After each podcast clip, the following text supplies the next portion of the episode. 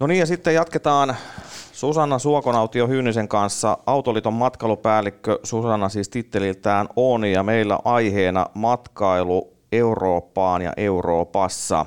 Tervetuloa mukaan. Karavan podcastin tarjoaa Karavanlandia. Tuossa ykkösosiossa käytiin läpi näitä kaikkia asiakirjoja ja, varusteita, mitä pitää olla mukana Euroopan reissulla, mutta nyt, nyt sitten jutellaan vähän muista aiheista, muun muassa näistä ympäristövyöhykkeistä ja sen semmoisista, mitä Euroopassa matkaillessa saattaa tulla eteen. Palataan tuohon reittivalintaan vielä sen verran, että mitä, mitä asioita tuossa reittivalinnassa kannattaa huomioida, kun puhutaan näistä eri reiteistä, että mennäänkö Via Baltikan kautta vai mennäänkö lautalla Saksaan vai mennäänkö Ruotsin kautta? Joo, no tietenkin sitten varmaan se perhekoko tai että, että onko lapsia matkassa mukana tai, tai sitten onko kuinka paljon aikaa ja sitten tosiaan ehkä jos menee tiukalla budjetilla, niin mikä se vaihtoehto sitten olisi.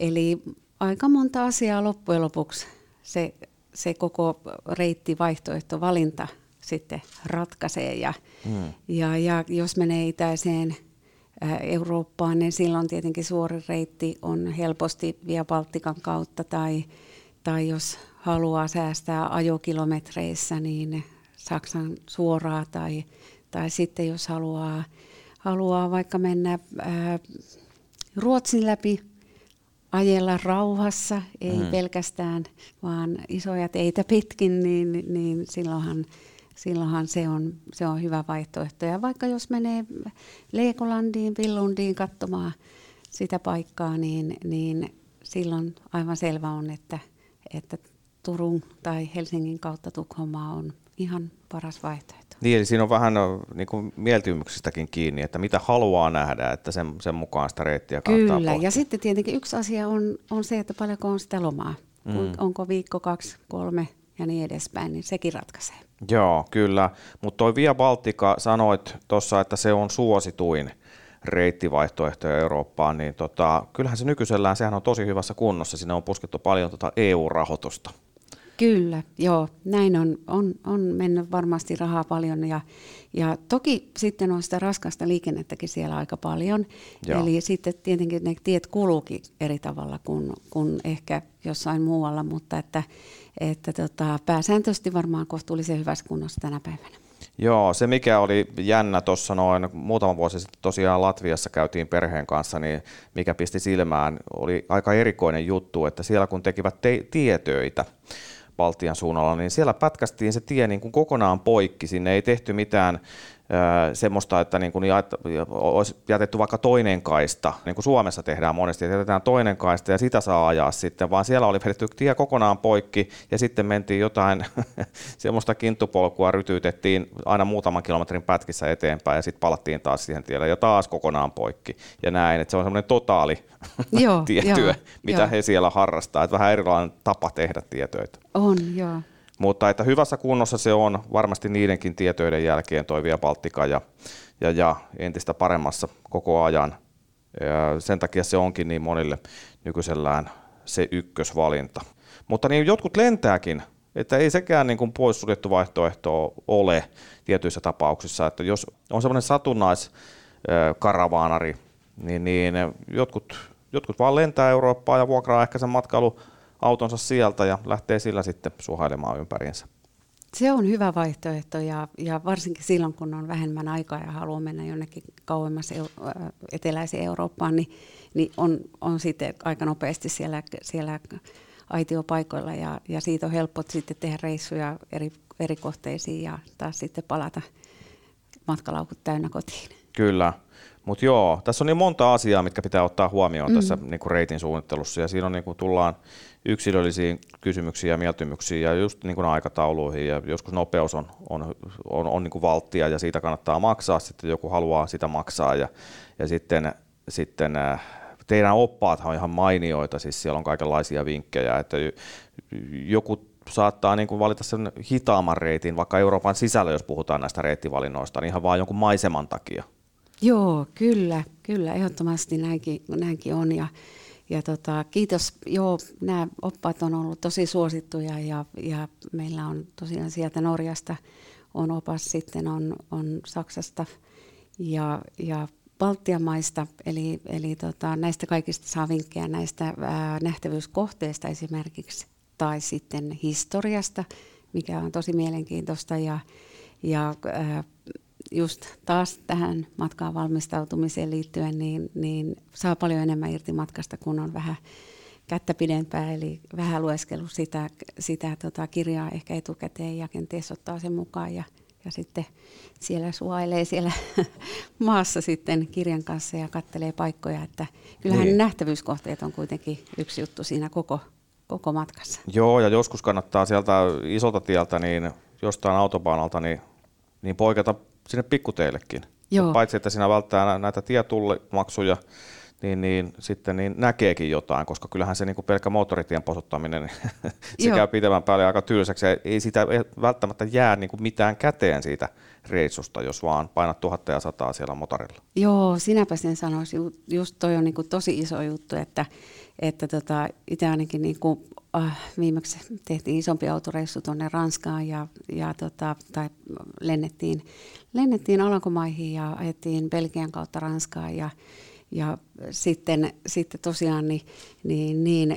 jossain vaiheessa, kun oli pakko edetä vähän nopeammin, niin otettiin sitten niitä moottoriteitä siinä, mutta, mutta siis pääsääntöisesti paljon kivempaa on ajella jossakin maaseudulla ja pienissä kaupungeissa ja majoittua siellä ja, ja nähdä sitä semmoista paikallista elämää, että, että moottoritiet on kyllä ihan, ihan tarpeellisia, mutta, mutta tota, niitä kyllä pyrkii itse ainakin välttämään.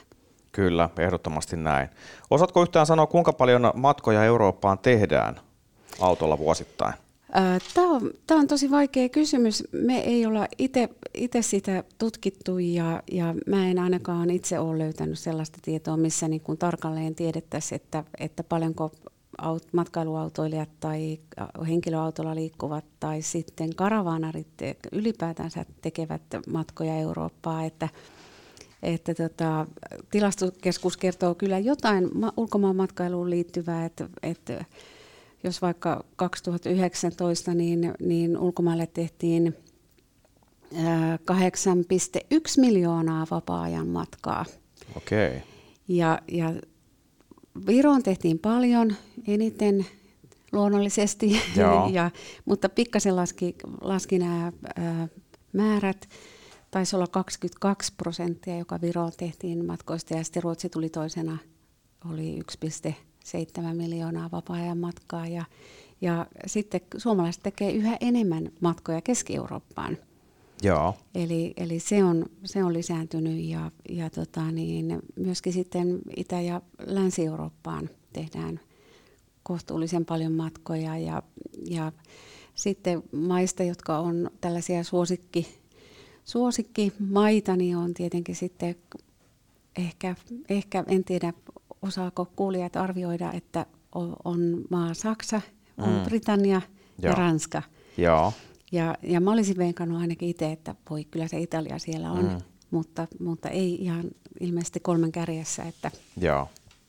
Mutta tämä sama tuli esille meidän niissä omissa matkailututkimuksissa, joita tehtiin silloin joskus aikaisemmin ja kysyttiin, mikä on se suosikkimaa, niin, niin kyllä se Saksa oli, oli tosi usein kärjessä, että sitten jossain vaiheessa tuli se Norja sinne, joka okay. löi sitten meidät ällikällä. Aha, Mutta okay. ei suotta, koska Norja, Norja on erittäin suosittu matkailumaa suomalaisille. Ja, Kyllä. ja sinne nimenomaan mennään sitten tosi paljon, totta kai luonnollisista syistä, niin omilla autoilla ja, ja, ja usein.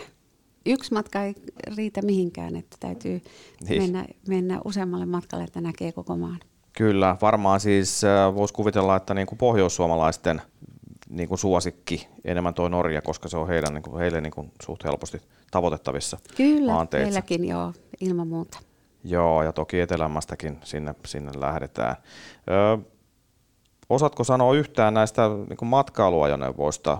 Sanot, että niitä ei ole pahemmin tutkittu ylipäänsä tätä automatkailua, että kuinka, kuinka iso osa ulkomaan matkoista on ö, autoilijoiden tekemiä, mutta niin, jonkunlainen näppituntuma sulla varmaan kuitenkin on. Joo, no se äh, meidän edellinen tutkimus, tai mikä tehtiin Euroopan matkoista, niin, niin suurin osa vastaajista oli äh, matkailuautoilijoita tai, tai karavaanareita. Tai Joo. sanotaan näin, että se oli siinä viimeisimmässä taisi olla aika 50-60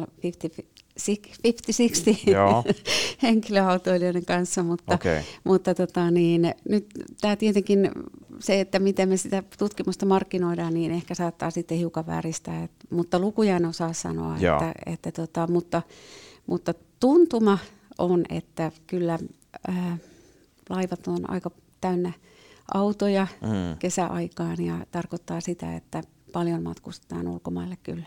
Kyllä, se on ihan varmasti näin. Tämä on sellainen asia, mikä meidän pitää varmaan yhdessä tutkia tässä jossain kohtaa. Että... Äläpä muuta, joo. Niin. Tämä on, tämä on sellainen asia, joka pitää tutkia ehdottomasti.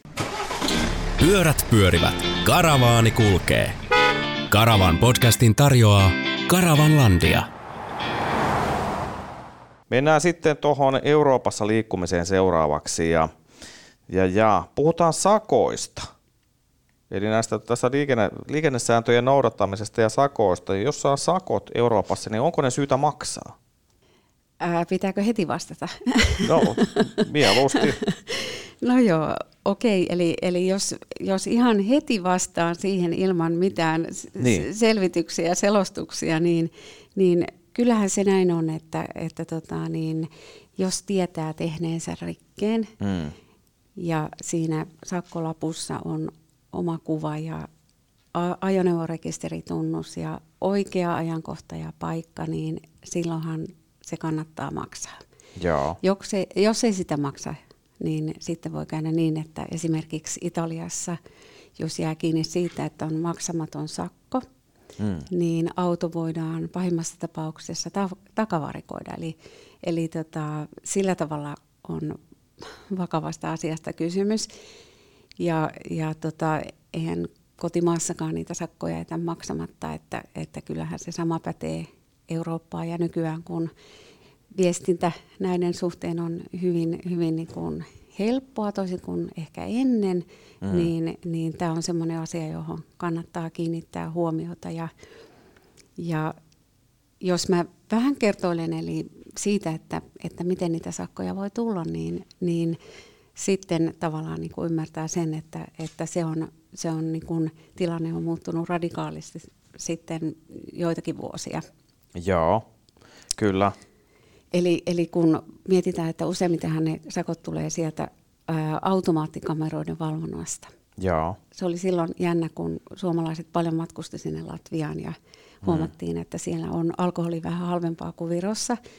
Ja, ja siellä kun kamera saattaa kuvata niin kuin takapäinkin, niin ei mm, tiedostettu sitä, että, että tosiaan se sakko sitten voi tulla kotiin maksettavaksi kun ei edes tiennyt, että on ajanut ylinopeutta. Joo. Ja siihen nyt vähän sivulausekkeena, että, että tota, sen takia on hyvä tietää niiden maiden taajamanopeudet esimerkiksi tai yleensä nopeusrajoitukset, hmm. koska, koska silloin samalla tavalla kuin Suomessa täällä ei kerrota liikennemerkeen, että, että tota, niin, mitä nopeutta täällä saa ajaa nyt. Joo. Niin siellä, siellä merkit tavallaan vähän niin kuin joltain osin puuttuu, monessa maassa, Saksassa erityisesti. Okei. Okay.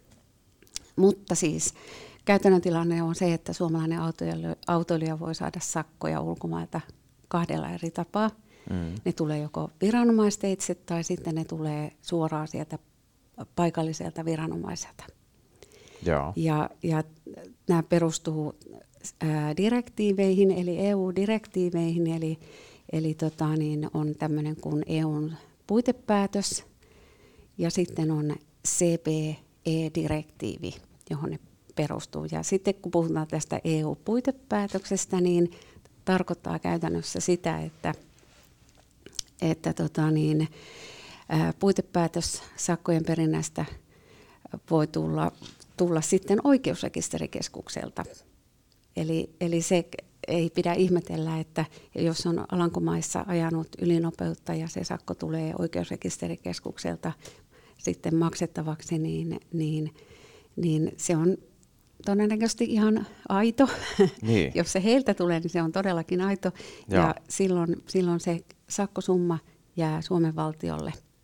Okay. Ja taas toistepäin, jos Alankomaiden, Alankomaiden autoilija ajelee Suomessa saa ylinopeussakon, niin se aikanaan menee viranomaisteitse sitten sinne, sinne tota, Hollantiin ja siellä sitten se autoilija maksaa sen ja rahat jää sitten Hollantiin. Okei, että se määräytyykin se, sen valtion mukaan, missä rike on tapahtunut. Joo, kyllä. Joo, mutta se sakkosumma jääkin siihen koti, kotimaahan. Niin, koska se tulee sitten viranomaisteitse oikeusrekisterikeskukselta Okei. meille tai Joo. sitten ulkomailla niin, että, että se on oikeusrekisterikeskusta vastaava taho, joka perii sen sitten siellä ulko, sieltä alankomaalaiselta Suomesta Joo. saanut sakon. Kyllä, kyllä. Eli tämä on se toinen, joka oli tosiaan se puitepäätöksen mukainen sakko, eli viranomaisteitse. Ja toinen on sitten se, että tuleekin sieltä, sieltä tota niin, ää, nyt suoraan Italian poliisilta.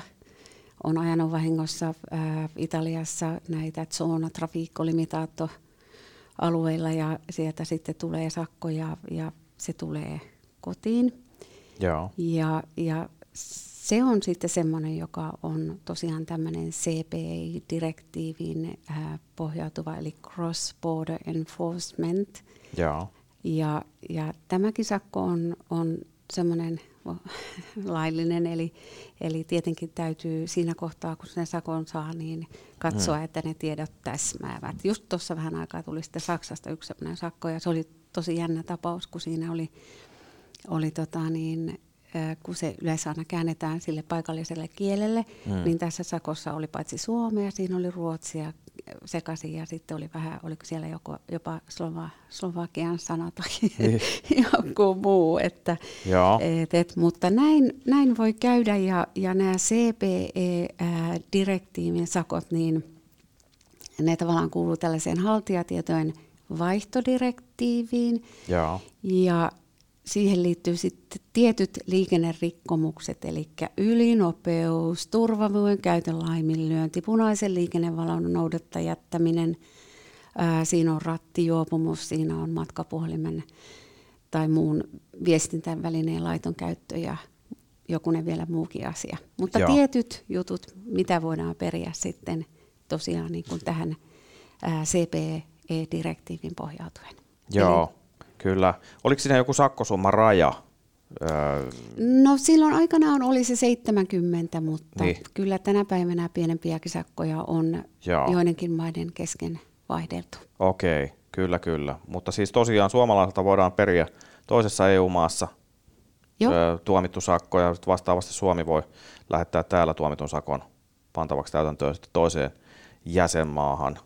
Mutta että näitä, näitä kuitenkin, kun tuolla liikutaan ja törttöillään, niin kyllä näitä lappuja silloin tällöin lähetellään ristiin rastiin. Aika suosittu aihe meillä on ollut. On Joo. Kysytty, että, että onko tämä laillinen, onko tämä oikea sakko ja, ja mihin Niin. niin. maksan. Sitten oli vähän ongelmia jonkun kanssa, että ei, ei löytynyt sitä, sitä maksu, äh, tilinumeroa, mihin se Niin. maksetaan ja muuta. Että tosi semmoinen suosittu vakioaihe. Joo, ja siis siinä tulee helposti se kiusaus jättää se maksamatta, jos se, jos se, tota noin, se lappu seuraa vaikka kuukausien perästä niin kotiin tänne Suomeen jonkun kesälomareissun jälkeen, niin, niin, niin jos ei sitä maksakaan, jos ei sitä pystyttäisi täällä perimään eh, sitä maksua, niin, niin se saattaa tulla eteen sitten joskus myöhemmin, kun vaikkapa matkailee siihen samaan maahan. Juuri näin, juuri näin. Ja, ja just tämä, että, että se sakko tulee nyt vaikka sieltä, sieltä Italiasta ja mietit, että no tarviko tätä nyt maksaa. Hmm. Mutta oikeasti, jos se on, se tietää tehneensä rikkeen, niin, niin kyllä se kannattaa maksaa siinäkin mielessä, että sitten kun se seuraavan kerran se sakko tulee, niin se ei olekaan enää se 100 euroa, vaan se on, se on enemmän. Sitten Joo. voi tulla kolmas sakko ja sitten se hinta nousee koko ajan. Ja Mm. sitten kun menet sinne Italiaan, niin et muistakaan enää, että hetkinen, siitä on varmaan jo neljä vuotta aikaa, kun olen Italiassa ollut ja nyt menee ja jotain sattuu, poliisi pysäyttää ja muuta ja näkyy, näkyy se sak- maksamaton sakko, Joo. niin silloin se sakko on jotain muuta kuin se 100 euroa, mikä se oli alun perin. Joo, kyllä, ja siinä ei välttämättä kootut selitykset silloin auta. En tiedä, autako it- itkumarkkinoillakaan. Niin, Kyllä. Parasta on hyvä matka. Karavan podcastin tarjoaa Karavanlandia. Mut mennään eteenpäin ja mietitään osin tätä, tätä aihetta nyt sivuten sitten näitä, että mistä kaikista asioista näitä sanktiomaksuja saattaa koitua niin, niin puhutaan näistä tiemaksuista ja ympäristömaksuista ja kaikista tämmöisistä. Jos, jos näitä yrittää jotenkin vältellä, niin ne saattaa tulla, kun on näitä kameravalvontoja ja kaikenlaista nykyään, niin joka puolella, niin, joka puolella, niin tota noin, jos nämä ihan sääntöllisesti maksaa, nämä, nämä hoitaa nämä maksut pois, niin silloinhan ei pitäisi mitään ongelmaa olla, mutta mennään ihan maakohtaisesti läpi näitä. Siis varmaan eniten näitä kaikkia maksuja on liikenteessä, niin Saksa, Ruotsi, Puola, tai nämä nyt on tämmöisiä suosittuja matkailumaita ja näissä näitä sovelletaan, niin otetaan ihan maakohtaisesti. Otetaan vaikka Saksa, Saksa nyt ensin käsittelyyn. Joo, no äsken mainitsemani esimerkki siitä, siitä tota, niin CPE-direktiivin sakosta oli, oli juuri Saksasta. Joo. Ja tosiaan sieltä tuli, tuli äh, sakkoa asiakkaalle sen takia, kun hän ei ollut ostanut sitä ympäristövyöhyketarraa. Joo.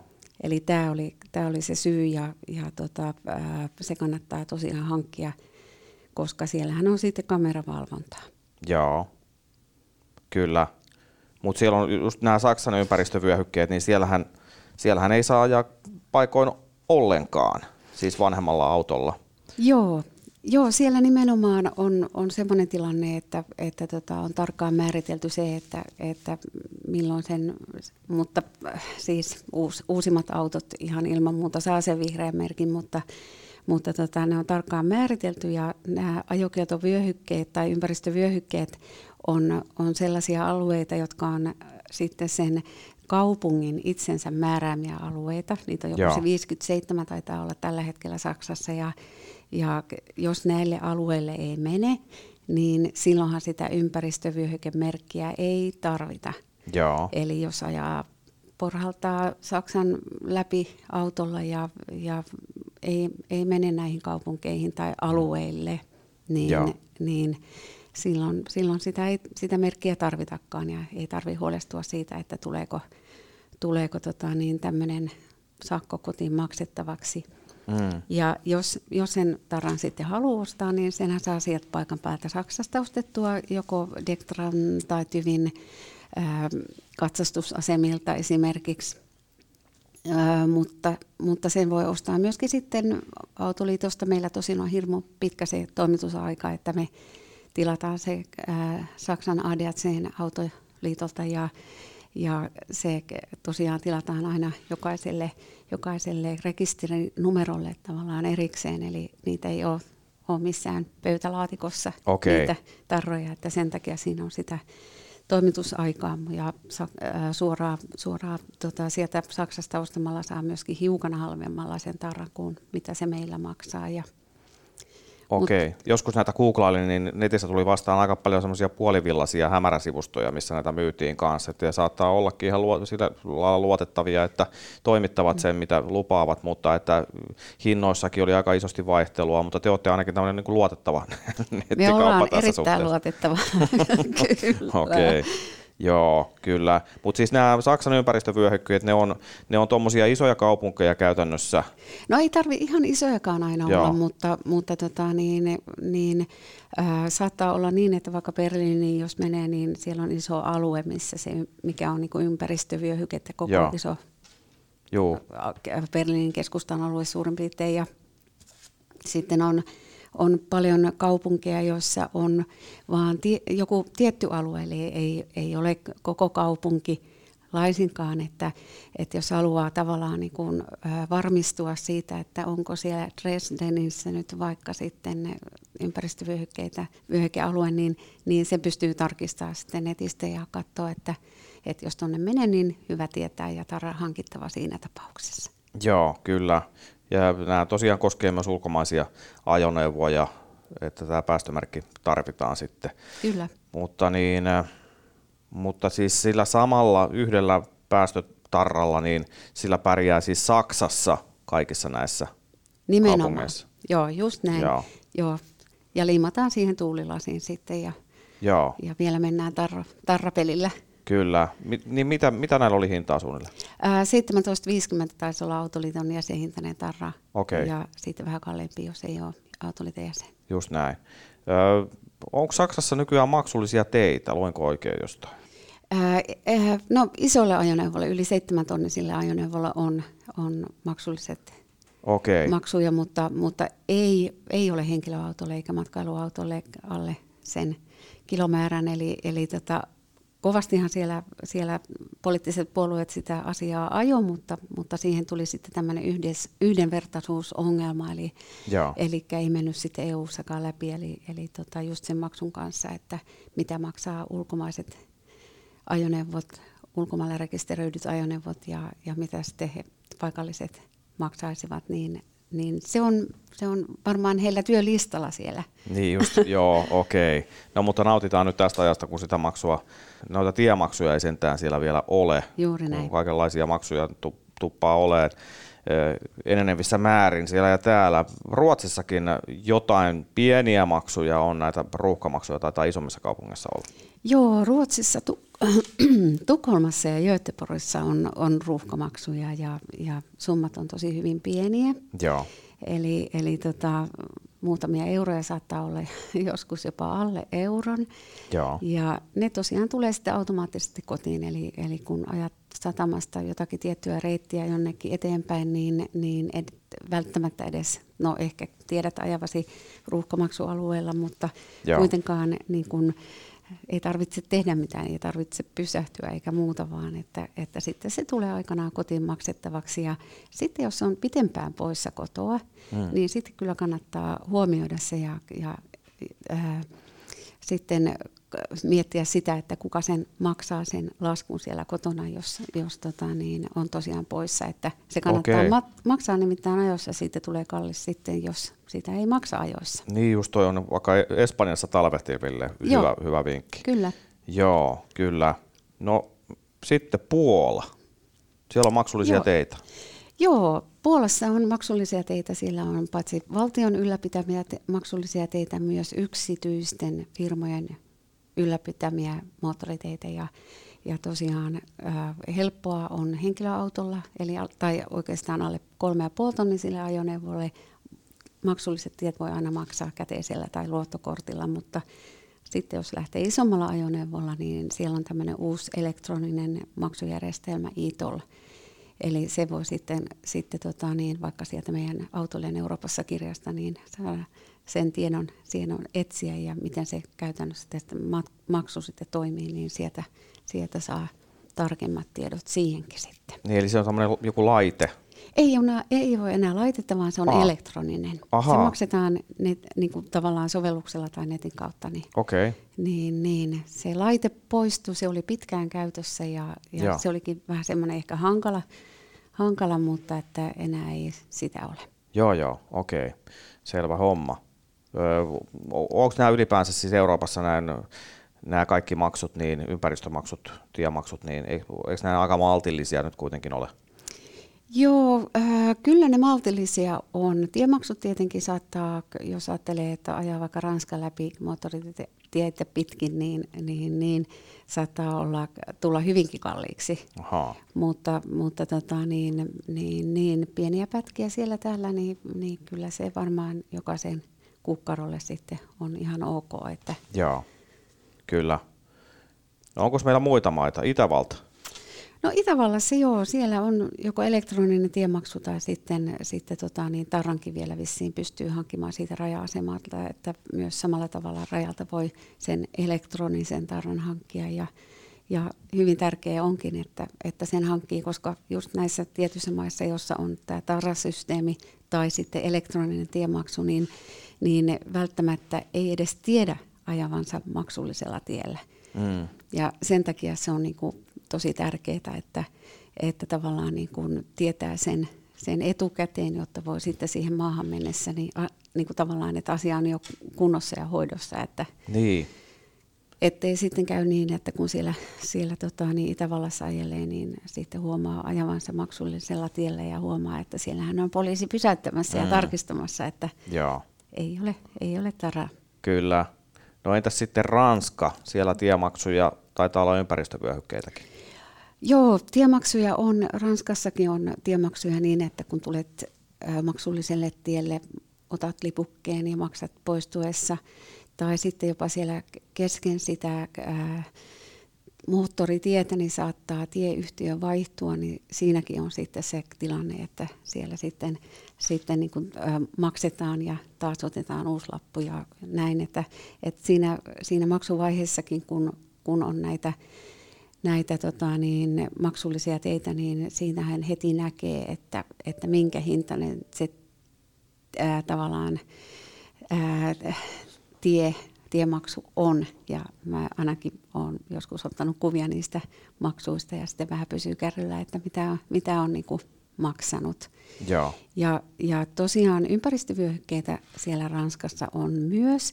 Eli, eli tota niin, ne on ehkä semmoisia vähän hankalasti ne on hankalasti selitettykin, kun se on vähän semmoinen monimutkainen juttu, mutta niin kuin, niin kuin lyhyesti niin, niin äh, sanoisin, että siellä on pysyviä ympäristövyöhykkeitä ja sitten siellä on vaihtuvia.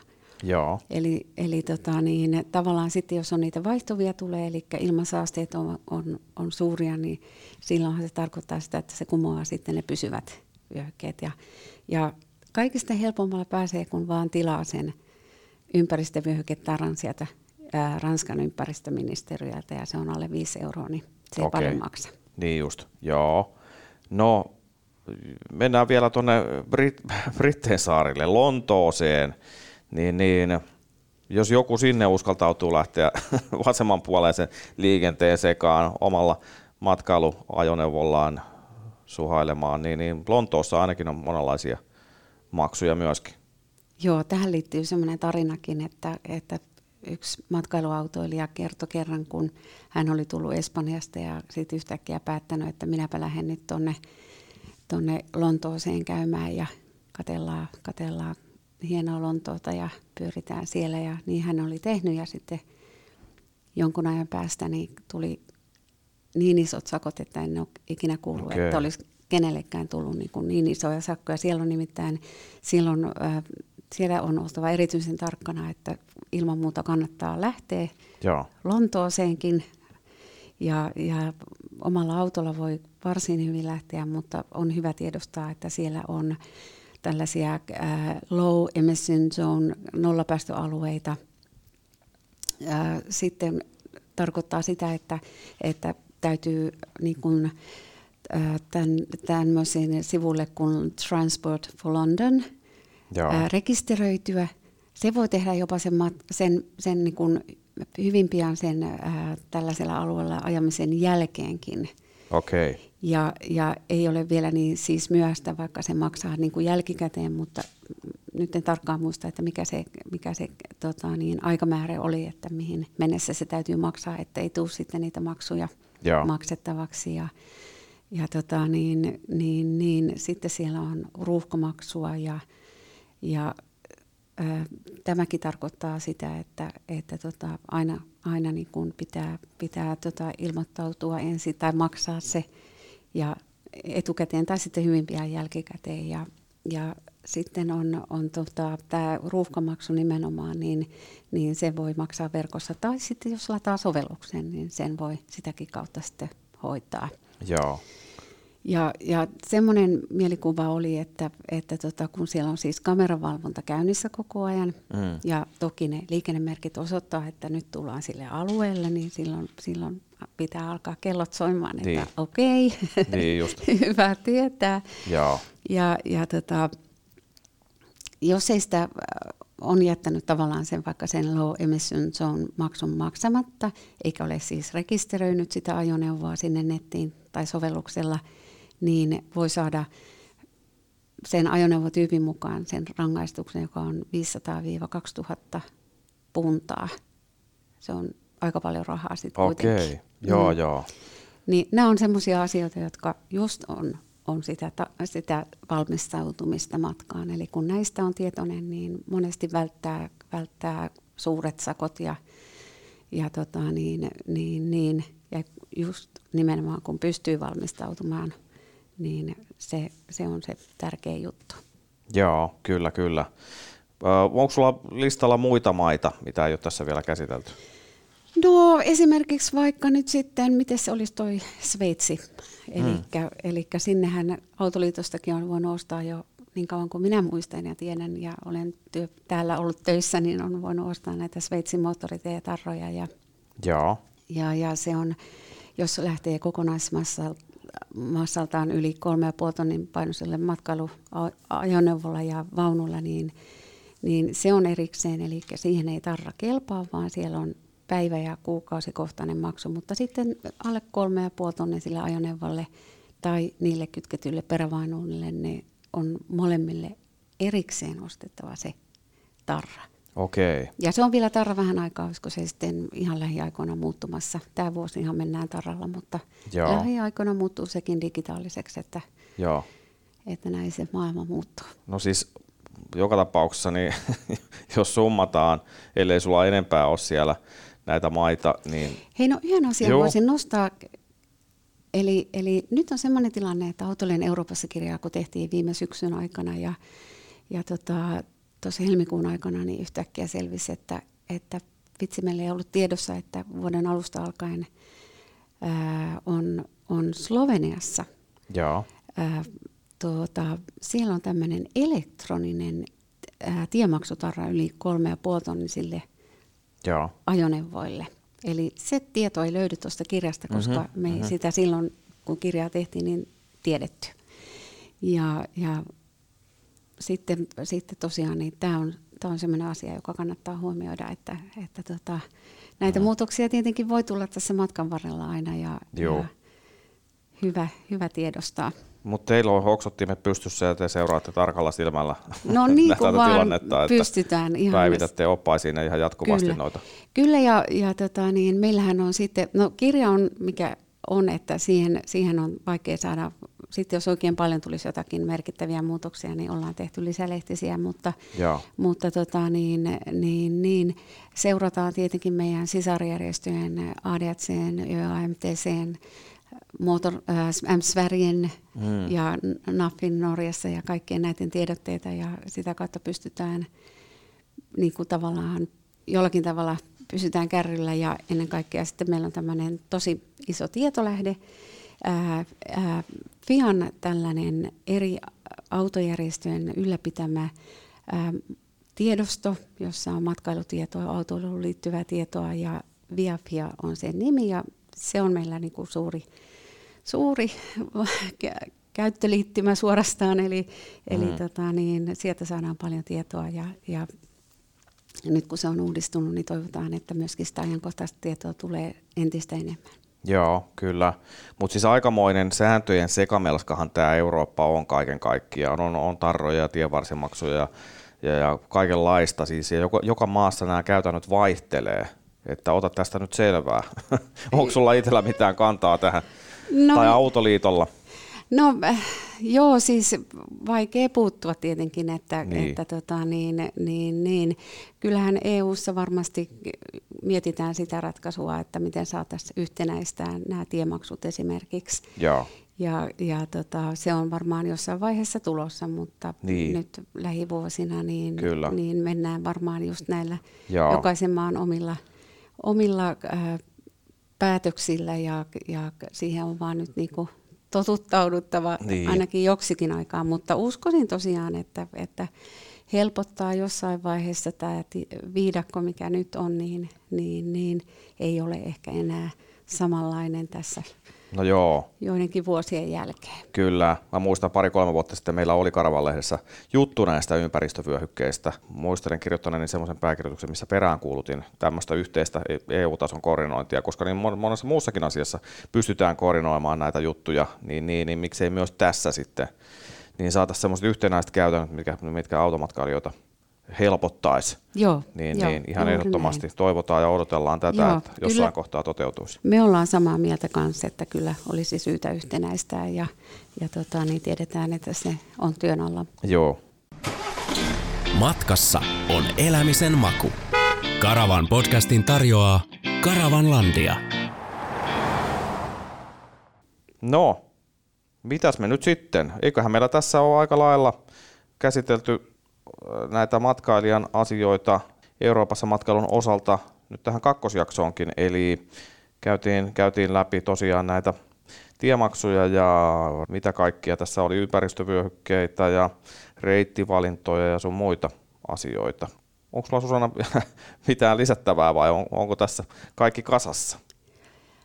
Joo, aika paljon käytiin kyllä asioita läpi. Ää, mitähän mulle nyt tulisi mieleen?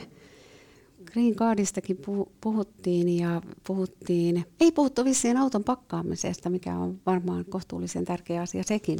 Joo. Siinä vaiheessa, kun sitä matkaa suunnittelee ja, ja alkaa viimeiset hetket koittaa, kun auto pakataan täyteen tavaraa, niin sekin on, on, on semmoinen niin tärkeä asia, että miten se auto sitten käyttäytyy, kun on, on oikein pakattu, niin silloin käyttäytyy paremmin tämmöisissä, tämmöisissä tilanteissa, jossa voi, johon voi joutua vaikka ehkä jarrutus tai joku muu, niin, niin nämä on semmoisia asioita, joita ei ehkä tule ajatelleeksi. Ja kyllä se käyttäytyy paljon tasapainoisemmin se auto, kun, kun on yllättäviä tilanteita ja kun pakkaa hyvin sen auton, niin, niin ää, tämmöisiltä ikäviltä yllätyksiltä voi sitten välttyä ja, ja kun matkatavaroiden paikka on siellä, siellä auton tavaratilassa, niin on jo semmoinen iso asia huomioitu ja, ja tavaratila, varsinkin kun sinne pakkaa niitä tavaroita, niin, niin siis painan, painavimmat ää, tietenkin sitten tiukasti siihen takaistumen selkänojaan kiinni ja, ja raskaimmat tavarat sitten alimmaisena ja, ja mahdollisimman edessä sitten. Ja, ja saadaan se semmoinen auton kuorman painopiste sinne taka-akselin päälle ja, ja samalla sitten estetään tavallaan niiden tavaroiden liikkuminen ja, ja jarrutuksessa tai sitten törmäyksessä. Että tämä on semmoinen asia, joka tuli nyt mieleen.